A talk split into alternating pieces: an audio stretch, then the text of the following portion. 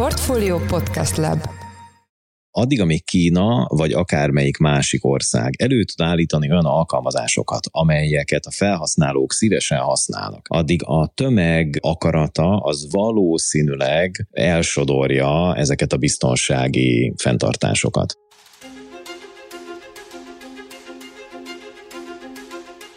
Sziasztok! Ez a Portfólió szerdánként jelentkező heti podcastje, én Szász Péter vagyok. Egyre több országban azonosítják nemzetbiztonsági kockázatként a TikTokot, sok helyen már korlátozásokat is bevezettek a használatával kapcsolatban, főleg kormányzati készülékeken tiltották be ezt az applikációt, de valójában mit tud a felhasználóiról ez a kínai alkalmazás, miért lehet problémásabb a használata, mint akár a Facebooknak vagy az Instagramnak. Itt van velünk a telefonban Keleti Artúr, kibertitok jövőkutató, az informatikai biztonság napjának életre hívója. Szia! Szia, és üdvözlöm a hallgatókat. Elsőként kérlek, mondd el, hogy mit jelent ez a kibertitok jövőkutató. Igen, ez gyakran megkérdezik, mert a jövőkutatást már úgy nagyjából szokták érteni, de hogyha ezt leszűkítjük erre a dologra, akkor egy kicsit talán nehezebben érthető. Itt egyszerűen arról van szó, hogy én már nagyon régen gondolkodom azon, mivel kiberbiztonsággal foglalkozom, ez a fő területem, hogy miért működik nehezen a biztonság az emberi környezetekben. Mi az oka annak, hogy nem tudunk jól biztonságot csinálni, és ennek rájöttem, hogy az egyik alapja az, hogy az emberek azok nem mindenféle érzékeny információkat, meg személyes adatokat tárolnak, meg ilyesmi, hanem az embereknek titkaik vannak. És 2016-ban írtam egy könyvet, ami, amiben pont ezt fejtegettem a The Imperfect Secretben, hogy miért van az, hogy a titkainkat az informatikai rendszerek nem tudják megfelelően megőrizni. És rájöttem, hogy azért, mert nem úgy gondolkodnak, mint mi. Tehát, hogyha titkainkat berakjuk a kibertérbe, akkor kibertitkok lesznek belőle, és hogyha ezeknek a jövőjével, illetve ezeknek a védelmével foglalkozunk, hogy hogyan lehetne egy emberarcú, emberközpontú, titkosított, vagy valamilyen formában védett környezetet biztosítani a titkainknak, a valódi titkainknak, akkor jutunk el a téma jövő kutatásához, hogy ezt jelenti a kibertitok jövőkutató. Akkor azt nem is hívhattunk volna jobb embert ahhoz a témához, amivel most foglalkozni fogunk, ugye ez a TikTok. Az lenne a kérésem így a téma kifejtésének az elején, hogy beszélj kicsit magáról az applikációról, helyezzük képbe a hallgatókat, hány aktív felhasználója van, és mitől lett ez ennyire népszerű? Hát ez a világon az egyik legnépszerűbb alkalmazás most már, egy milliárd aktív felhasználóval, hogyha mondjuk ezt így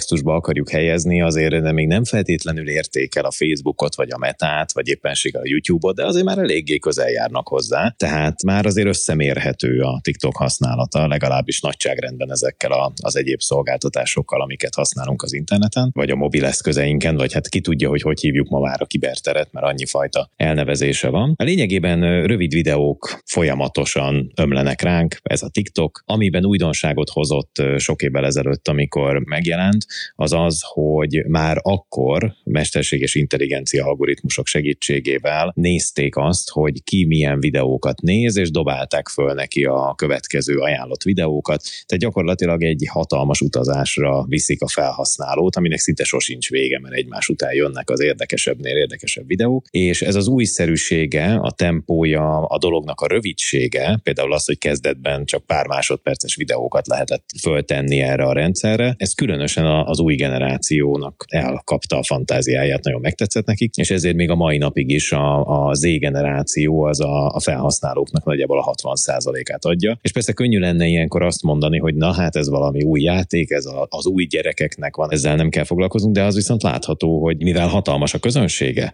és ez a közönség ez egyre nagyobb vásárlóerőt is jelent. Ezért nagyon sikeres TikTok kampányokat folytatnak ma már média segítséggel bármilyen jellegű cégek, sőt, annyira jól működik ez a modell, hogy egyes esetekben gyorsabb, nagyobb felfutást lehet követő számban, like számban, ha úgy tetszik, hogy ilyen metás kifejezést használjak, vagy egyéb figyelemben elérni. Ez, ez azt jelenti, hogy kedvelt célpontja a kommunikáció, modern kommunikáció építésnek és a marketingnek a TikTok. Egy népszerű dologról van szó, ami Kínából jön, és ugye innen ered a dologban a kiberbiztonsági vagy magánszféra kockázat is, hogy nyilván egy másik kultúrából, egy olyan környezetből érkezik hozzánk a TikTok, ahol a magánszféra védelméről legalábbis első ránézésre mást gondolnak a helyi kormányzat képviselői vagy a hatóságok, mint amit mondjuk Európában, vagy amit Amerikában gondolunk. Kicsit még térjünk vissza a népszerűségére, ugye én már a 40-es éveimhez közelítek, úgyhogy nem én vagyok a célcsoportja ennek az applikációnak, hogy az alapján, gyakorlatilag amit elmondtál, az alapján a, a YouTube is hasonló szolgáltatásokat kínál. Mi az, amivel gyakorlatilag le tudta tarolni a piacot, és a YouTube ilyen szempontból nem tudott labdába rugni ebben a szegmensben? Én azt hiszem, hogy ebben a dologban a pörgőség eleinte még zenékhez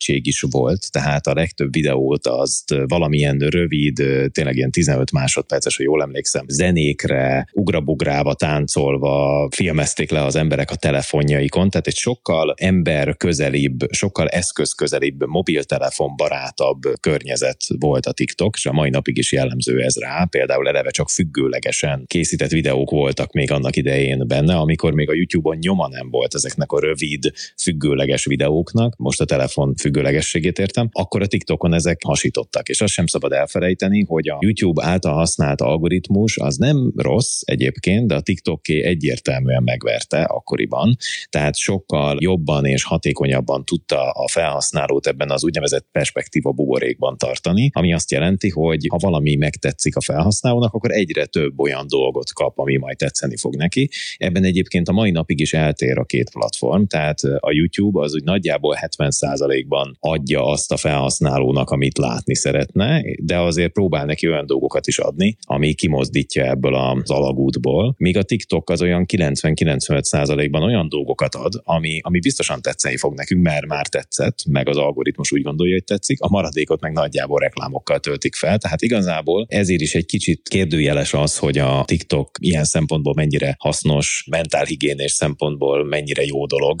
hogyha az emberek sokat TikTokoznak, már pedig sokat TikTokoznak, mert egyébként a felhasználók azok naponta legalább nyolcszor megnyitják ezt az alkalmazást, és nagyon, nagyon sok időt tudnak eltölteni vele.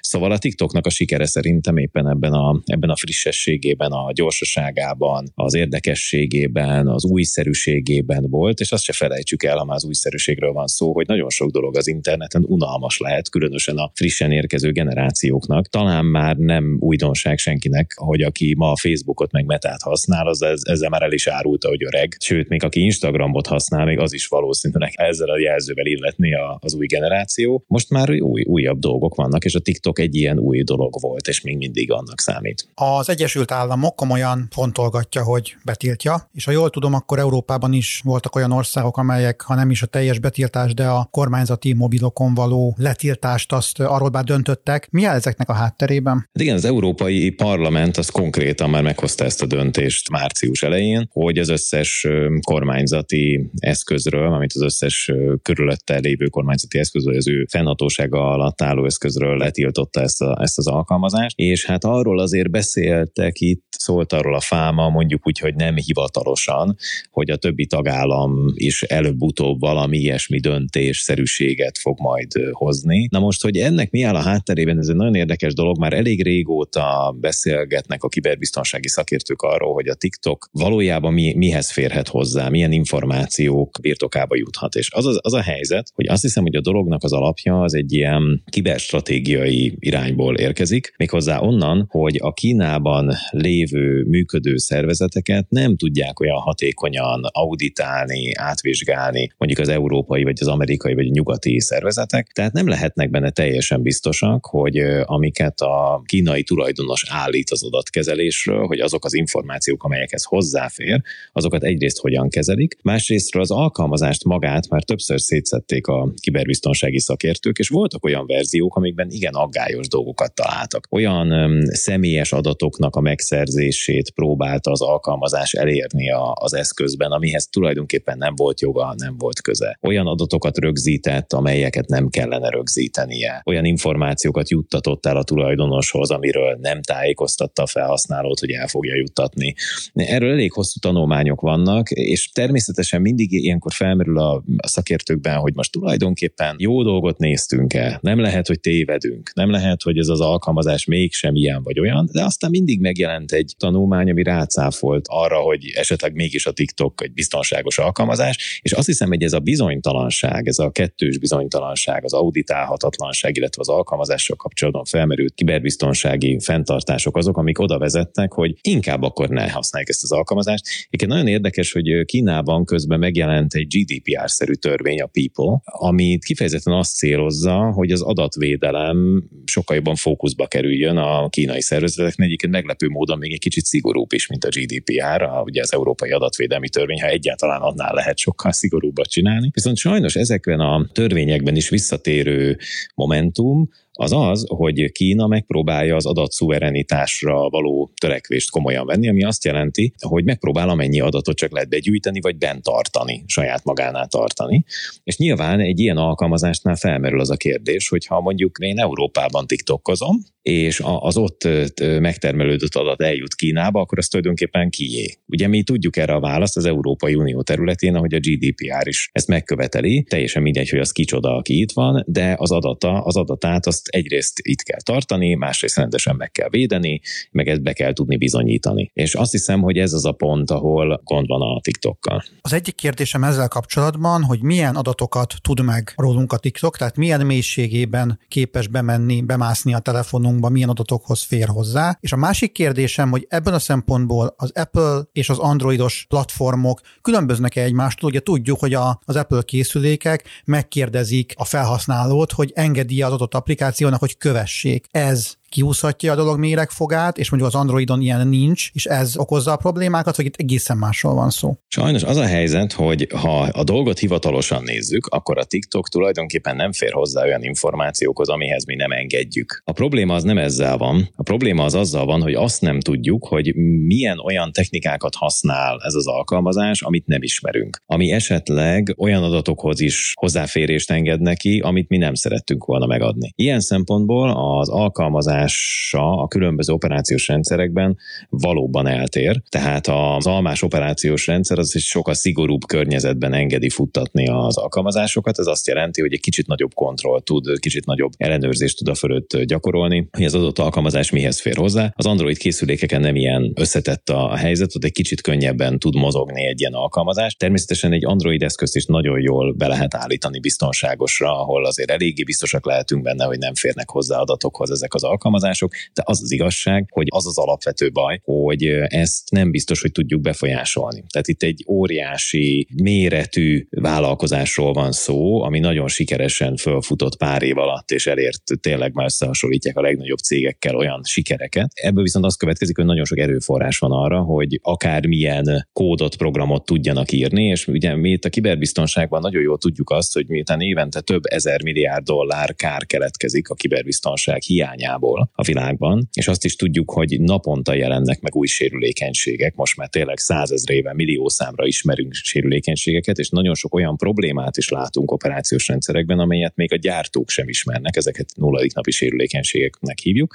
Tehát eléggé valószínű, hogyha egy ilyen alkalmazás azzal a céllal települ föl a számítógépünkre, vagy a mobileszközünkre, hogy mondjuk onnan adatokat vigyen el, akkor lehet, hogy ezt úgy is meg tudja tenni, hogy azt mi még nem ismerjük fel, csak majd később fogjuk megtudni. Ennek kicsit ellen tud tartani a dolognak az ellenőrizhetősége. És én úgy látom, hogy a TikTok megpróbálja azért, megpróbálja ezt benavigálni ezt a problémát egy olyan sávba, ahol ez, ez azért kezelhető marad, ezért most jelentettek be egy olyan tervet a TikToknál, látva, hogy az Amerikai Egyesült Államok is miket fontolgat meg az Európai Unió is miket tesz, hogy egy nagyjából ilyen 1,2 milliárd eurós összegért a szervereket Írországba meg Norvégiába vinnék, ugye ahol az európai adatokat tárolják. Itt azért zárójelben megjegyezném, hogy az Amerikai Egyesült Államokban ez már régóta műsoron van, és ott a TikTok állítása szerint az amerikai adatokat az amerikai szervereken tárolják, de ez még nem elég az USA-nak, ő még ezt mindig nem hiszi el, hogy ez tényleg így van.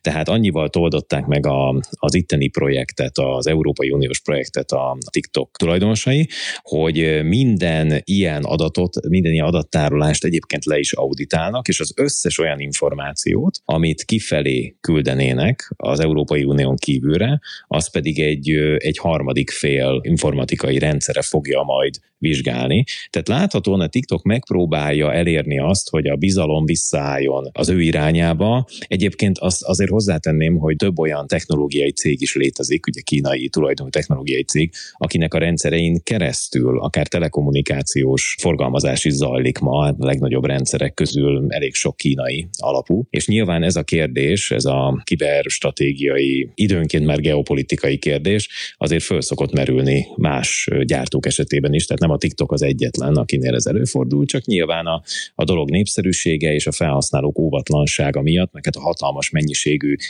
személyes adat kezelése miatt ez egy komoly kérdést vet föl. Nem tudom, hogy jól értelmeztem, amit mondtál, hogyha a felhasználók tudatosabbak lennének, és mindenki elvégezni azokat a beállításokat, amelyek szükségesek, akkor igazából föl sem merülne egy ilyen tilalom. Tehát itt arról van szó, hogy nem tudjuk rábízni a felhasználókra azt, hogy a saját adataikat úgy tudják kezelni, hogy attól ne kelljen tartanunk. Ez is igaz, de sajnos az is igaz, hogy hiába állítja be a felhasználó a legjobb tudása szerint és biztonságosan a saját rendszerét, sajnos elképzelhető olyan képessége egy ilyen alkalmazásnak, hogy ennek ellenére hozzájut információkhoz, amihez nem kellene, illetve amihez már adtunk engedélyt, tehát azt mondtuk, hogy igen, tudhatja, hogy éppen hol vagyunk, igen, tudhatja a személyes adatainkat, mire erre engedélyt adtunk, akkor lehet, hogy egyébként törvényesen járt el, amikor megkérdezte tőlünk, hogy ezt az adatot ezt kezelheti-e, de vajon úgy is kezeli ahogy mondja. És ez a másik fele a kérdésnek. Tehát egyrészt hozzáférhető olyan adathoz, amihez nem adtunk engedélyt, másrészt amihez engedélyt adtunk, azt hogyan kezeli. És hogyha megnézzük azt, hogy az Európai Unióban a GDPR után is mennyi probléma volt ezzel az adatkezeléssel, gondoljunk csak a repülőgéptársaságok, a szállodák, millió-millió példát tudunk mondani,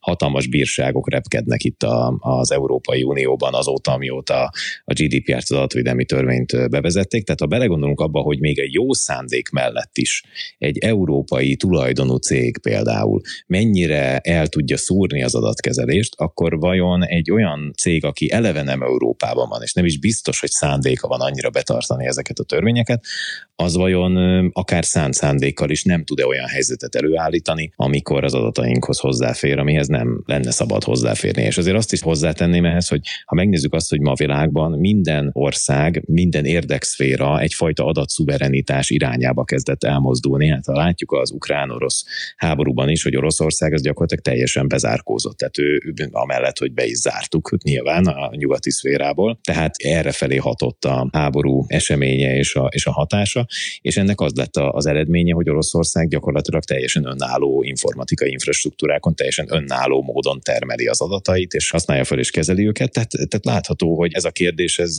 más országokat is feszeget. Kínában pedig már nagyon régi hagyománya van annak, hogy a, az adatokkal mindenféle formában dolgozzanak. Például ott van a kínai nagy tűz valami szórakoztató, hogy nem csak fizikai falat tudtak építeni hatalmasat, hanem tűzfalból is tudtak egy ilyen hatalmasat építeni. És ez a nagy kínai tűzfal, arról nagyon sokszor kiderült már, hogy egyébként ami áthalad rajta forgalom, azt képes esetleg támadásra is felhasználni olyan módszerekkel, hogy a, a rajta átmenő forgalmat idéző mondom visszafordítja, és meg tudja győzni azokat a számítógépeket, amik rajta keresztül közlekednek valamilyen okból, hogy mondjuk támadjanak meg olyan oldalakat, amelyeket a, a kínai kormányzatnak nem szimpatikus. Tehát egy csomó olyan dolgot tud ez a technológia, ami, amit a kínai kiberbiztonság létrehozására fejlesztettek, amit akár fel lehet használni a világ más államai ellen, tehát teljesen logikus, hogy az EU megpróbálja magát megvédeni. Most beszéltünk azokról az adatokról, amelyek